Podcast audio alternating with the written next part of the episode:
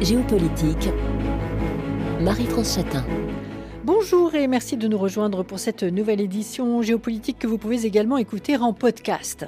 Troisième victoire d'affilée pour le Parti démocrate progressiste à Taïwan. Son candidat, Lai Ching-te, l'a emporté le 13 janvier dernier sur ses deux rivaux et malgré les fortes objections chinoises, le successeur de Tsai Ing-wen au pouvoir depuis 2016 prendra ses fonctions au mois de mai prochain.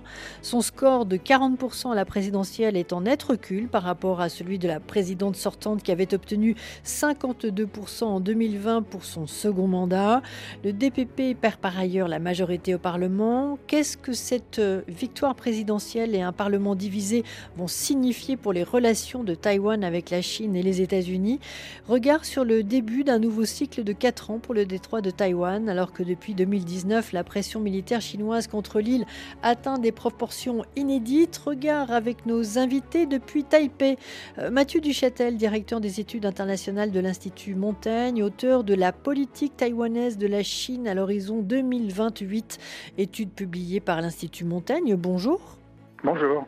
Également par téléphone et depuis Taipei aussi, Stéphane Corcuff, maître de conférence en politique du monde chinois contemporain à Sciences Po Lyon, chercheur au Centre d'études linguistiques de l'Université Jean Moulin Lyon 3, directeur du numéro d'Historia Magazine consacré à Taïwan sur le titre Pékin-Taïwan, la guerre des deux Chines 1661-2022 et une tablette aux ancêtres parue chez Asiatech. Bonjour. Bonjour. L'élection du 13 janvier marque euh, une belle victoire pour le DPP euh, à Taïwan. C'est la première fois depuis la démocratisation de l'île au milieu des années 1990 qu'une formation politique remporte trois présidentielles successives. Mais résultat en baisse pour le DPP, 40%, je le disais en introduction, à la présidentielle et perte de la majorité au Parlement où le Kuomintang fait figure de premier parti. Euh, votre regard à chacun sur la situation politique nouvellement créée je vais peut-être commencer avec vous, euh, Mathieu Duchâtel. Alors, ce qui compte, c'est la victoire. Je pense que c'est ce qui compte le plus. Mais évidemment, on a une victoire bien moins, d'ampleur bien moindre que les victoires précédentes du DPP. Vous l'avez rappelé, la tendance est que le DPP a perdu 2,5 millions et demi de voix. Il a gagné avec 5 euh, millions et demi de voix. Donc c'était un peu plus de 8 millions euh, lors des élections de 2020. Euh, il faut savoir que le DPP a déjà perdu des élections présidentielles avec 5 millions et demi de voix. Euh, donc ça, c'est le premier élément sur l'élection présidentielle. Le deuxième, euh, la perte de sa majorité parlementaire, qui ouvre effectivement beaucoup de questions sur sa capacité à gouverner. On sait par expérience, puisque cette situation s'est déjà présentée dans l'histoire entre 2000 et 2008, qu'un exécutif peut gouverner à Taïwan sans majorité parlementaire, mais évidemment c'est difficile, il y a beaucoup de confrontations, euh, il y a des questions qui se posent sur certains textes de loi. Euh, le parti au pouvoir peut gouverner sans majorité parlementaire, et je pense qu'il faut dire d'emblée qu'on n'est pas dans le système américain, c'est-à-dire que le Parlement euh, ne peut pas complètement bloquer l'exécutif en bloquant un budget annuel. Euh, dans le cas de Taïwan, si euh, on a un affrontement au Parlement sur le budget annuel euh, et que le Parlement ne vote pas le budget présenté par l'exécutif, le budget de l'année précédente est automatiquement reconduit. donc on n'a pas de risque de blocage absolu à l'américaine, mais on a quand même beaucoup de risques de blocage ponctuel sur des sujets de politique publique. Mmh. Alors, ce qui sera intéressant, euh, Stéphane Corcuff, c'est peut-être de voir euh, précisément comment au Parlement, alors je le rappelle, le DPP, et je parle sous votre contrôle, obtient 51 sièges, le Kuomintang 52, et 8 sièges pour le Parti du peuple de Taïwan. Est-ce qu'on a une idée de la façon dont les, alors peut-être au coup par coup aussi, les alliances peuvent se faire? Euh, Je rappellerai juste que le Parti du peuple de Taïwan, qui, qui s'est présenté donc pour cette élection présidentielle, a, en rentrant dans la course, proposer au Kuomintang de, de, faire alliance. Euh, est-ce que ça veut dire quelque chose pour euh, la législature euh, à venir? Alors déjà, tout va dépendre de l'élection du président et du mm. vice-président, ou de la présidente ou de la vice-présidente de la Chambre. Donc l'élection, normalement, est prévue, si j'ai bien compris, le 1er février, début février. Donc il va y avoir là évidemment une négociation entre les trois partis. le parti, disons, de la présidence, qui a un siège de moins que le Kuomintang, comme vous venez de dire, et puis les deux partis d'opposition, même si l'un des deux est majoritaire d'une voix. selon ce qui va sortir, on peut avoir des résultats assez différents parce que clairement, et comme l'a dit Mathieu, étant donné qu'on n'est pas dans un système présidentiel à l'américaine ni dans un système d'exécutif dual à la française, euh, eh bien, clairement, le Premier ministre ou la Première ministre va pouvoir gouverner, même s'il n'est pas issu des rangs de euh, la majorité. Mais, par contre, il ou elle devra impérativement, évidemment, négocier sur tous les sujets.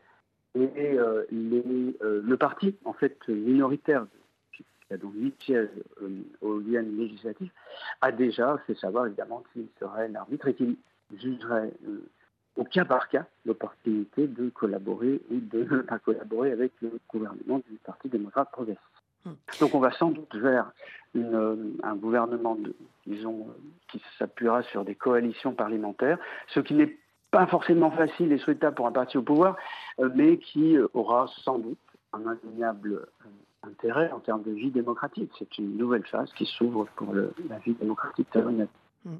Alors, le, nouveau président qui prendra ses, fonctions au mois de mai prochain, euh, Monsieur Lai, euh, est décrit par la Chine comme un, dangereux euh, séparatiste. On va bien sûr parler de, sa personnalité, mais dans un premier temps, Mathieu Duchâtel, le maintien au pouvoir du, du DPP, c'est un revers cinglant pour la Chine?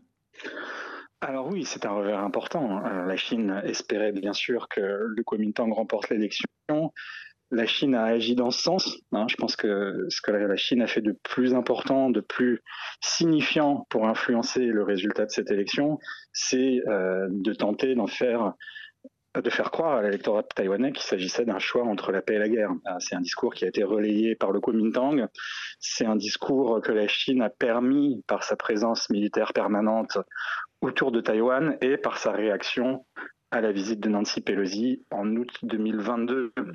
Euh, mais c'est un, récit, un, clivage que la Chine a essayé de, reconstruire à Taïwan en faisant évoluer le clivage central euh, de la politique taïwanaise euh, sans l'appuyer jusqu'au bout. Je pense qu'il faut voir que la rencontre de Xi Jinping avec le président Biden à San Francisco en novembre n'a pas véritablement appuyé ce message-là. Le signal qui a été envoyé par la Chine avec la visite de Xi Jinping aux États-Unis n'était pas du tout euh, le signal d'un pays qui s'apprêtait à répondre euh, par la guerre à une élection présidentielle à Taïwan. Ça, c'est un premier point. Ça reste évidemment, ça reste évidemment un revers important euh, que le résultat de cette élection. La Chine s'est faite son opinion sur euh, Lai sur, sur William Lai. Elle le considère comme beaucoup plus pro-indépendance. Alors on dit euh, à Taïwan plus vert foncé euh, que le Tsai Ing-wen ou que une autre partie du Parti démocrate progressiste.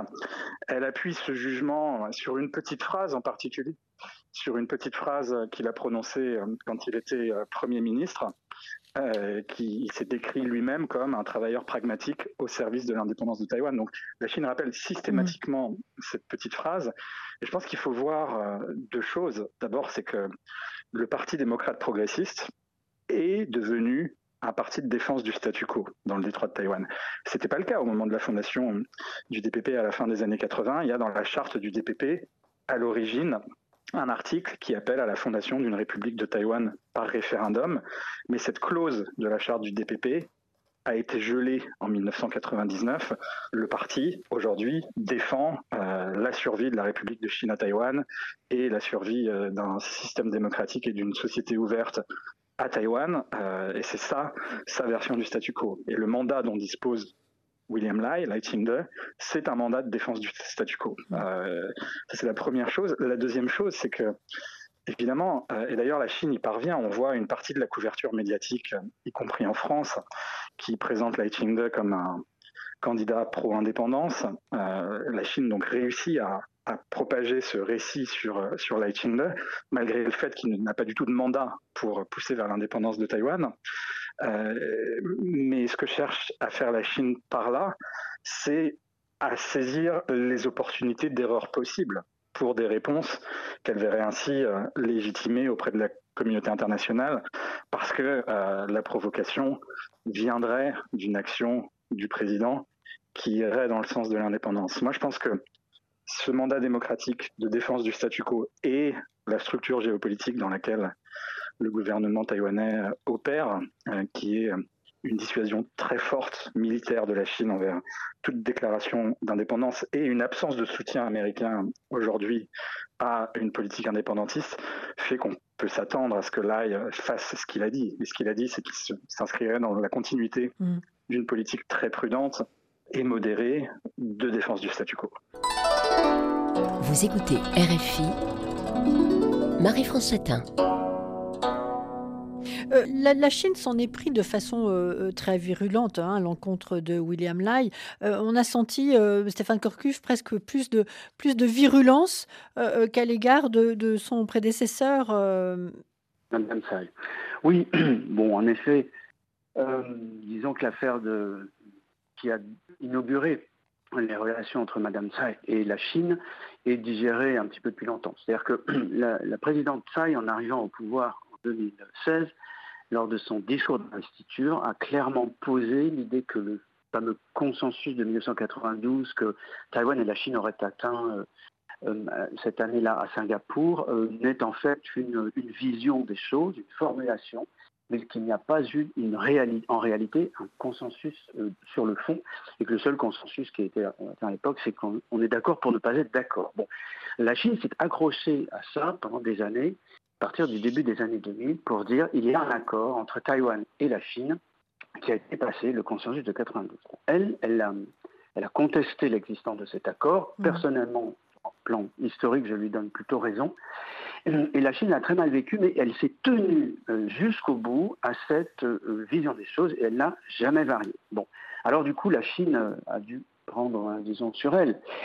Évidemment, elle a un nouvel arrivant là qui, comme l'a rappelé Mathieu, a pu avoir cette, cette déclaration. Mais en fait, je voudrais relativiser l'importance de cette petite phrase de M. Lai et puis recontextualiser un petit peu cette notion d'indépendance parce que c'est un, c'est vraiment euh, un, mot qui a beaucoup de sens à travers l'histoire et qu'on n'entend pas dans le sens principal qu'il a aujourd'hui. Si vous voulez, l'indépendance, quand on parle d'indépendance de Taïwan, on, en, on entend immanquablement, euh, disons, la séparation par rapport à la Chine. Tout le monde sait pour autant en même temps que la Chine ne contrôle pas Taïwan. Donc il y a bien un vice de, raisonnement là-dedans, un problème derrière ce mot qui s'explique de manière très simple. L'indépendance, ce mot nous vient des années 50, quand euh, les Taïwanais euh, voulaient, disons, une indépendance complète de l'île par rapport à ce, régime de la République de Chine, qui était à l'époque à Nankin et puis qui s'est réduit à Taïwan en 1940. Bon, si vous voulez, à partir de la fin de la Deuxième Guerre mondiale, l'indépendance de Taïwan, c'est par rapport à la Chine républicaine nationaliste de Chiang Kai-shek.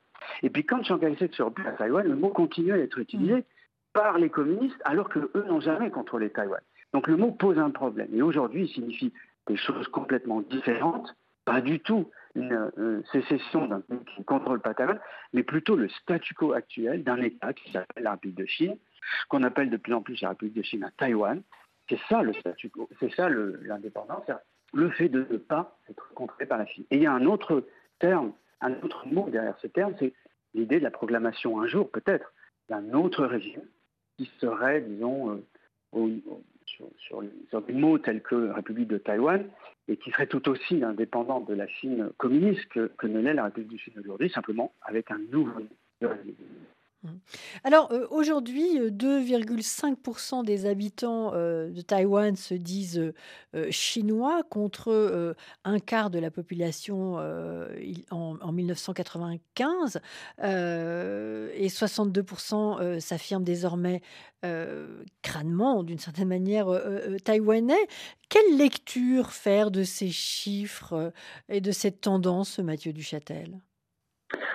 Alors, il y a deux versions qui coexistent euh, et qui s'opposent de manière complètement radicale. Euh, puisque ces chiffres ont beaucoup changé, je pense que c'est la première chose qu'il faut dire. Hein. à partir du, de 1992, qui est la date à partir de laquelle on a, on a ces chiffres, on voit bien que l'identité chinoise, l'identification à la Chine a énormément baissé à Taïwan. Mm. Euh, l'identité taïwanaise en 1992, elle était autour euh, de 25%. Donc de 25% à 62%, on a quand même eu euh, une trajectoire vraiment, vraiment impressionnante. on peut le voir de deux manières différentes et ces deux lectures sont un peu politiques et la vérité est sans doute une, dans une combinaison des deux. la première lecture chinoise, celle de Pékin, pour commencer par le discours, le récit de Pékin, et que tout ça est le résultat de politiques d'éducation nationale et de politiques de décinisation qui ont désappris à la population taïwanaise que son identité profonde était chinoise. C'est un discours qu'on entend de manière systématique mm. et c'est ce discours qui explique par exemple que l'ambassadeur de Chine en France a, pu dire devant les caméras de télévision françaises qu'on aurait besoin d'une rééducation de la population taïwanaise. Quand il parlait de rééducation, c'était vraiment sur ce sujet d'identité nationale et c'était dans l'idée que finalement l'identité nationale est construite par les politiques publiques et va du, haut vers le bas, on va dire. La version euh, opposée, c'est euh, l'idée que bah, la démocratisation a, libéré des forces sociales, a libéré des énergies, euh, a permis une redécouverte de l'histoire singulière de Taïwan, qui effectivement est extrêmement singulière. Il n'y a jamais eu, pour commencer par ça, de régime de la République populaire de Chine sur l'île. Il y a eu une colonisation japonaise, il y a eu une terreur blanche, un régime autoritaire sous le Kuomintang. Il y a une partie de l'île qui a été colonisée par les Néerlandais. Il y a des origines austronésiennes du peuplement taïwanais. Il y a énormément de facteurs qui font de l'histoire de Taïwan une identité, une histoire singulière et, amène à une forme d'identité singulière. Donc la démocratisation aurait libéré ces énergies tout en euh, créant une pratique de la souveraineté qui elle-même est contribue à construire une forme d'identité nationale séparée. Et euh, on a beaucoup parlé à Taïwan de l'idée euh, de patriotisme constitutionnel qui vient de. C'est l'idée que euh, une constitution spécifique est créatrice d'une forme d'identité nationale spécifique et la pratique démocratique de la souveraineté amène aussi à des formes identitaires singulières. Vous écoutez RFI géopolitique. Alors, quelques mots euh, pour terminer cette première partie d'émission, mais je pense qu'on n'aura pas le temps d'apporter une réponse complète et on poursuivra dans la deuxième partie de, l'émission euh, sur la, personnalité à la fois de, William Lai, donc euh, élu il y a quelques jours à Taïwan et qui prendra ses fonctions en mai prochain. il est décrit, William Lai, comme compétent, grand travailleur. c'est un fils de mineur. pour lui, cette élection, c'est d'une certaine manière l'aboutissement d'une longue euh, carrière politique. C'est un homme plutôt brillant, vous allez nous dire tout ça, Stéphane Corcuff. Et à ses côtés, une vice-présidente à l'expérience diplomatique incontestable. Euh, elle, est, euh, elle a été députée. C'est Madame Xiaobi Kim, représentante de Taïwan aux États-Unis de 2020 à, l'automne 2023. Est-ce que c'est le, signe d'un alignement croissant de Taïwan sur les États-Unis Stéphane Corcuff euh, d'un alignement croissant. Bon, effectivement, les réalités géopolitiques font que euh, Taïwan ne peut pas se passer de cet allié. D'ailleurs, c'est intéressant, mm. les partis à Taïwan qui ont concouru pour le Parlement et pour la présidence, euh, qui sont plutôt favorables à une bonne relation avec la Chine, n'en sont pas pour autant des opposants aux États-Unis, appelant à couper les relations. Disons qu'on se positionne sur les États-Unis, en faisant parfois des variations sur des mots alliés ou amis. Voilà, c'est ce qui le débat à Taïwan, en Chine, ici. Bon, euh, personne ne peut se dispenser, à part les foncés, si vous voulez, euh, de, de cet appui-là. Bon, par ailleurs, on le sait depuis la présidence de Trump et surtout sous celle de Joe Biden, je veux dire quelque chose que tout le monde sait, le rapprochement est patent et non seulement sur un plan des échanges entre administrations, mais également euh, en termes de vente d'armes, et puis évidemment les euh, formations militaires, les conseillers militaires qui sont de retour à Taïwan, euh, une île qu'ils avaient quittée depuis 1979. Ça n'est pas passé inaperçu. Et donc tout ça va dans, un sens qui, rapproche Taïwan des, vice-présidentes. Alors je vous arrête Stéphane Corcuff, on va en rester pour cette première partie d'émission sur la, la relation de Taïwan avec, avec les États-Unis. Et je reprends avec vous dans la deuxième partie de l'émission sur euh, la personnalité du président et sa vice-présidente. On vous retrouve donc, euh, Stéphane Corcuff, avec euh, Mathieu Duchâtel après le journal. À tout de suite. Géopolitique, Marie-France Chatin. Sur Taïwan. Nous retrouvons nos invités depuis Taipei. Mathieu Duchâtel, directeur des études internationales de l'Institut Montaigne et auteur de la politique taïwanaise de la Chine à l'horizon 2028, étude publiée par l'Institut Montaigne. Et également depuis Taipei, Stéphane Corcuf, maître de conférence en politique du monde chinois contemporain à Sciences Po Lyon, chercheur au Centre d'études linguistiques de l'Université Jean Moulin Lyon 3, directeur du numéro d'Historia Magazine consacré à Taïwan sous le titre Pékin-Taïwan, la guerre des deux Chines 1661-2022 et une tablette aux ancêtres parue chez Asiatech. Stéphane Corcuf, je vous ai interrompu pour laisser la place au journal. Je vous retrouve euh, après nous avoir, euh, avoir évoqué avec nous la question de la relation entre Taïwan et, les États-Unis, la personnalité donc du, de William Lai, euh, élu le 13 janvier dernier et qui prendra ses fonctions le 20 mai. le 20 mai, le 20 mai, c'est cela. Et à ses côtés, une vice-présidente, Madame Xiaobi Kim. Qu'est-ce que vous pouvez nous dire de l'un et l'autre, Stéphane Corcuf? Alors, ben, vous avez déjà très bien euh, décrit euh, le premier, le, futur président.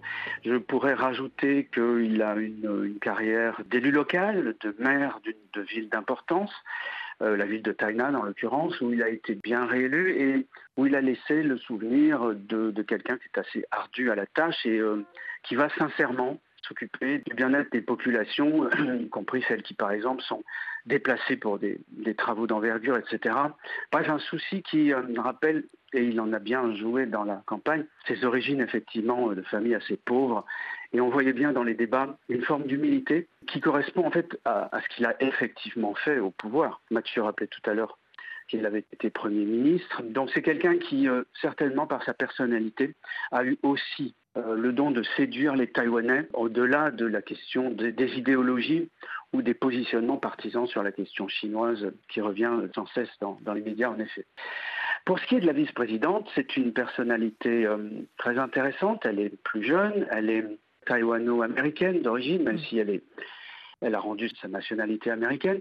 C'est quelqu'un qui pratique très très bien euh, la société internationale, qui s'est fait très bien voir des autorités américaines, qui a obtenu pas mal de, petites choses symboliques dans l'amélioration des relations, je disais tout à l'heure, entre administrations. Et c'est quelqu'un qui a labouré le terrain pour le compte de la présidente Tsai Ing-wen pour améliorer ses relations avec les élus à un moment crucial où la menace chinoise se faisait beaucoup plus précise et où les États-Unis commençaient à basculer dans leur regard à la fois sur la Chine et sur Taïwan. Donc elle a joué un rôle clé, elle se retrouve à la, présidence, à la vice-présidence, et elle sera probablement remplacée à Washington par l'actuel ministre des Affaires étrangères, Wu Zhaoxie, qui lui-même est un grand expert des relations entre Taïwan et les États-Unis, donc euh, on a et qui fut représentant là-bas. Donc on a probablement évidemment toutes les cartes en main pour que cette relation continue, s'approfondisse et que la protection de Taïwan continue à être assurée de ce, de ce fait-là. Mm. Alors, euh, puisqu'on parle des États-Unis, je vais rebondir. J'avais une autre question, mais je la laisse pour un tout petit peu plus tard. Mathieu Duchâtel, l'autre événement très important pour Taïwan, alors il y avait bien sûr l'élection euh, de janvier, mais c'est aussi euh, l'élection américaine de novembre, de novembre prochain. Alors oui, tout à fait. Et je pense qu'on peut même aller jusqu'à dire que l'état des relations sino-américaines détermine presque plus la politique taïwanaise de la Chine que l'élection taïwanaise. C'est quelque chose qu'on a beaucoup entendu euh, à Taïwan ces dernières semaines. Et autant euh, du côté américain, on a euh, une clarté très importante sur ce que pourrait être une politique démocrate vis-à-vis de Taïwan et de la Chine, puisqu'elle est devant nos yeux et mm. qu'on a eu de la part de l'administration euh, Biden euh, une crédibilité très forte de sa posture de dissuasion vis-à-vis de la Chine. Et je crois qu'il faut rappeler euh, l'histoire de l'administration Obama, dont sont issus beaucoup d'officiels de l'administration Biden, qui n'étaient pas du tout favorables au Parti démocrate progressiste. Si bien que cette année, on a pu se demander si euh, l'administration Biden n'aurait pas des petites phrases qui pourraient euh, ne pas faciliter la tâche au candidat du Parti démocrate progressiste William Allen. Ça n'a pas du tout été le cas. On a une relation solide, on a une posture de dissuasion crédible et on a une vraie clarté sur ce que pourrait être euh, une deuxième administration Biden ou, la suite des démocrates. Là où on a une vraie question, c'est sur ce que serait une politique républicaine vis-à-vis de Taïwan et vis-à-vis de la Chine. On sait que la première administration Trump a laissé un excellent souvenir à Taïwan. Euh, je pense que la clé de cet excellent souvenir a été le fait que la guerre commerciale menée par euh, l'administration Trump contre la Chine a permis au gouvernement taïwanais de faire ce qu'il espérait faire depuis les années Li Teng-hui dans les années 90, c'est-à-dire de la diversification au-delà de la Chine et euh, s'attaquer vraiment au problème des dépendances excessives de Taïwan vis-à-vis -vis de la Chine en matière de commerce extérieur, en matière euh, d'investissement aussi. Il faut voir que sur la période 2008-2016, 65% des investissements directs à l'étranger de Taïwan allaient vers la Chine. Depuis euh, cette période Trump-Tsai Ing-wen, on est à moins de 35%. Donc il y a eu vraiment un changement très important et euh, l'administration Trump a laissé un bon souvenir à Taïwan. Mais que serait-il d'une administration Trump 2.0 mm. Là, on a une véritable incertitude parce que entre-temps, on a eu les mémoires de John Bolton qui racontent la manière dont Trump a parlé en privé de Taïwan, qui comparait euh, à un stylo qui avait beaucoup moins de valeur que sa table. C'est ça la petite phrase qui a fait peur à tout le monde en fait. Et mm. d'ailleurs, c'est très propre à Taïwan. Avant chaque élection présidentielle, il y a la crainte à Taïwan d'un abandon américain, mm. d'un deal américain avec la Chine qui est justifié par l'histoire, puisque mm. Nixon puis Carter ont euh, véritablement abandonné, euh, enfin pas abandonné, mais en tout cas choisi la République populaire de Chine. Donc une vraie interrogation sur ce que pourrait être euh, une politique républicaine vis-à-vis de Taïwan qui euh, explique sans doute pourquoi on a cette forte impression cette année que la Chine euh, attend véritablement ce moment pour se positionner et cherche à finalement calmer le jeu un petit peu dans le détroit de Taïwan. Vous écoutez RFI, Marie-France Chatin. Alors, c'est tout à fait intéressant pour abonder dans, votre sens, euh, Mathieu Duchâtel, quant à la diversification de Taïwan. Je fais juste une petite parenthèse. Quant à ses implantations euh, à l'étranger, on a euh, appris cette semaine que le géant taïwanais TSMC, qui est le plus grand fabricant de micropuces au monde, on est là dans les, dans les semi-conducteurs, eh bien, allait inaugurer une usine au Japon, et ce, le 24 février prochain. Peut-être un commentaire, Stéphane Corcuff je crois avoir vu passer aujourd'hui dans les informations à Taïwan qu'ils vont faire la même chose en Inde. On est vraiment sur un paradigme nouveau qu'a bien mentionné Mathieu et qui est tout simplement stratégique pour, euh, pour Taïwan, tout le monde le sait. Après, l'angoisse euh, à Taïwan est démultipliée par l'idée que cette mainmise que les Taïwanais ont sur les semi-conducteurs, euh, leur soit finalement un peu ravis par des investissements euh, de pointe ailleurs. Mais ils ont quand même pour eux un avantage énorme, c'est-à-dire beaucoup d'années d'avance. Simplement, c'est vrai que s'ils ont 15 ans d'avance aujourd'hui, peut-être que les années qu'il faut pour passer d'une génération à l'autre de microprocesseurs ce nombre d'années qui signifie une avance entre deux générations va peut-être se réduire avec le temps. Donc là, l'avantage stratégique pour Taïwan peut évoluer. Et euh, on a peut-être parfois aussi l'impression que les Taïwanais ne sont pas assez euh, comment dirais-je, cyniques, disons, euh, prêts à utiliser cet avantage stratégique remarquable qu'ils ont entre les mains pour obtenir, sinon des concessions diplomatiques, ce qui est un peu illusoire, au moins, disons, des avancées fermes dans leurs échanges politiques avec le reste du monde et, particulièrement dans les pays où ils doivent implanter ces usines. On voit bien qu'en Inde et au Japon, on n'entend rien comme avancée politique dans la relation bilatérale, alors qu'effectivement, euh, l'intérêt stratégique de Taïwan se démultiplie bien plus que simplement l'amélioration d'une relation bilatérale stratégique à cause d'un investissement. Cet avantage euh, beaucoup plus diffus euh, de Taïwan se traduit très clairement aujourd'hui dans la perception mondiale de euh, l'importance cardinale qu'on a à garder la paix dans le détroit de Taïwan mm. pour sauver l'économie du monde. Mm. Alors, j'aimerais qu'on parle à ce stade de la politique de la Chine à l'encontre de Taïwan hein, en ce début d'année 2024. On le sait, la Chine veut défendre l'idée que les deux rives du détroit sont une seule et même famille. Mathieu Duchâtel, qu'est-ce qui est à craindre du côté de, Pékin?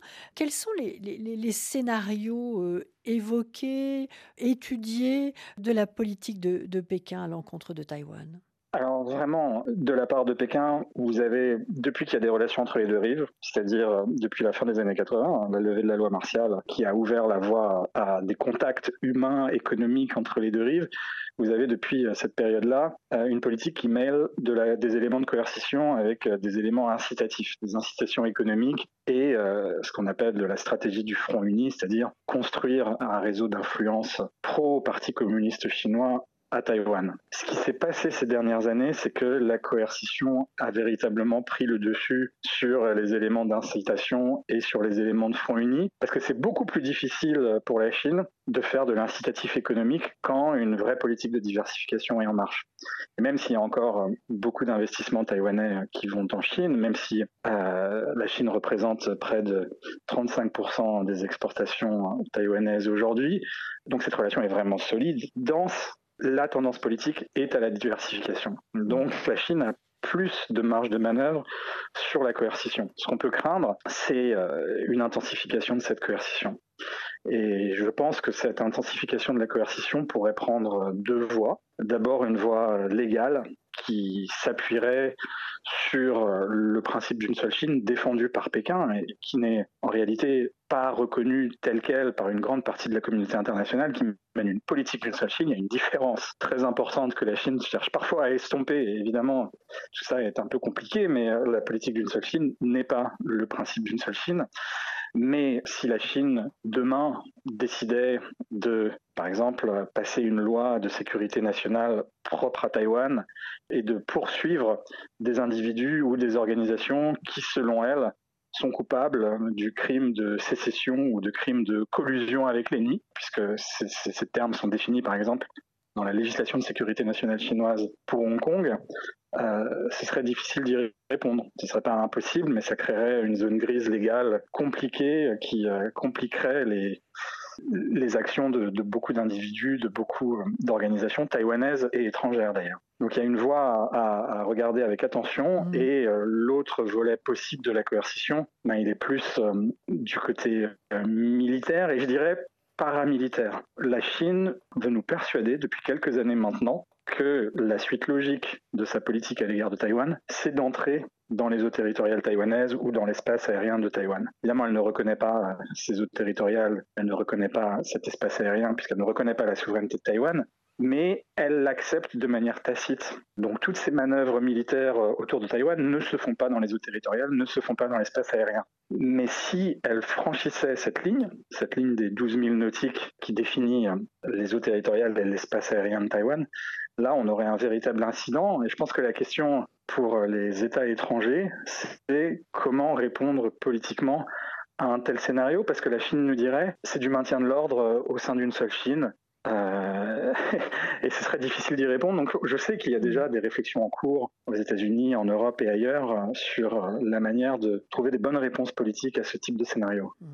Alors, on l'a bien compris, hein, coercition économique d'un côté, coercition militaire, c'est la plus souvent évoquée dans les programmes de, de géopolitique. J'aimerais précisément m'apesantir un tout petit peu sur ce qu'on connaît moins, qui est la coercition économique, et rappeler, et bien sûr, c'est vous qui le soulignez dans votre étude, Mathieu Duchâtel, que l'Union européenne est le premier investisseur euh, à Taïwan, qu'il existe une forte dynamique de relations d'investissement entre l'Europe et, Taïwan.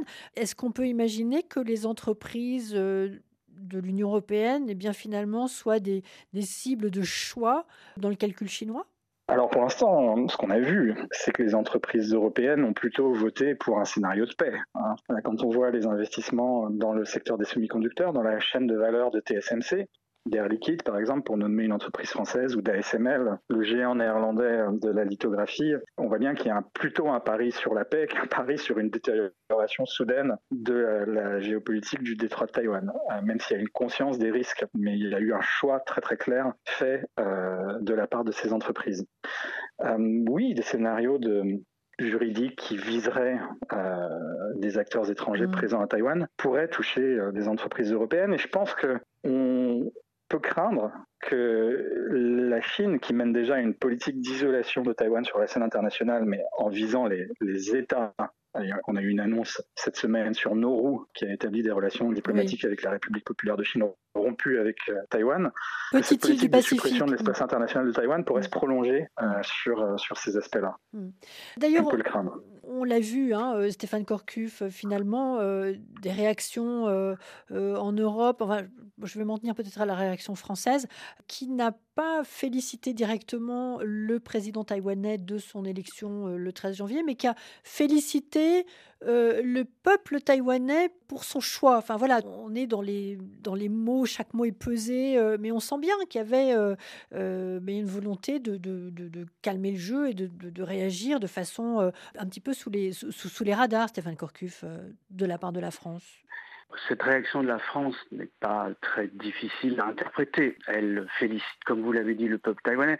On pourrait dire que si on réfléchit à la théorie démocratique, c'est plutôt une très belle chose d'ailleurs de féliciter les, électeurs. mais on sait aussi bien évidemment qu'il y a là derrière une, façon d'éviter de nommer euh, les élus parce que les nommer, c'est citer leur fonction, c'est-à-dire donc président de la République euh, de Chine à Taïwan. Alors ce qui est tout à fait intéressant, c'est que euh, dans cette façon très modérée d'avoir félicité les Taïwanais, qui est probablement plus qu'une volonté de calmer le jeu, puisqu'il n'est pas tendu en tout cas du côté de Taïwan, mais plutôt il vise sans doute, à mon avis, à apaiser un peu la Chine.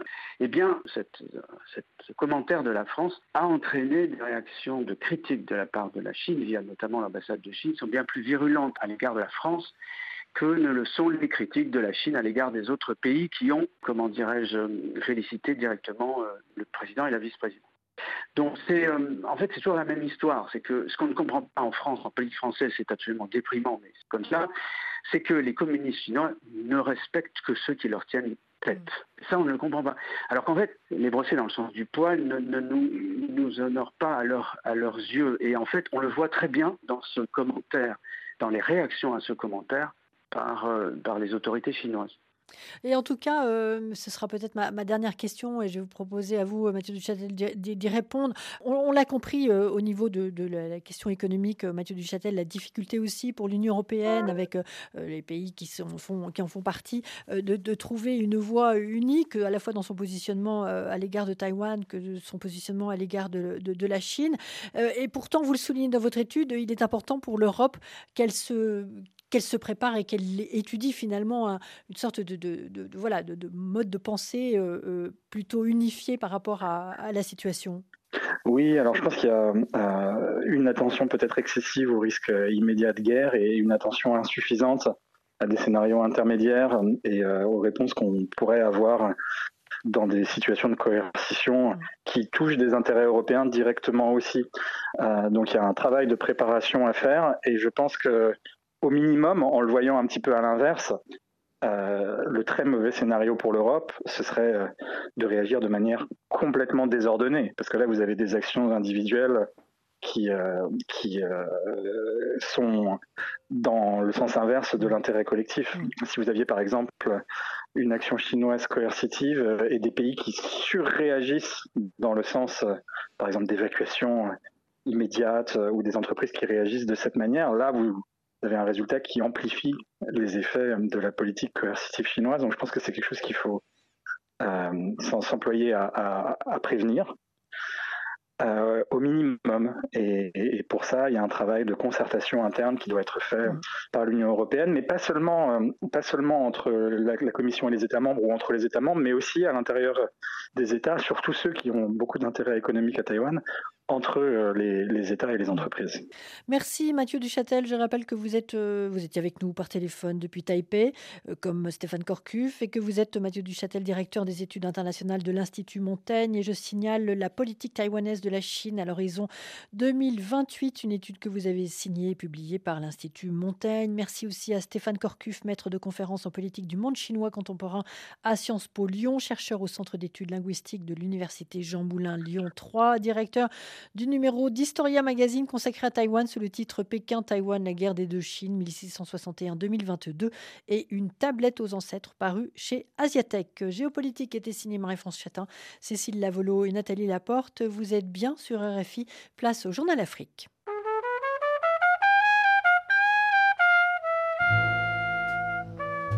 Vous souhaitez réécouter Géopolitique? Rendez-vous sur RFI.fr.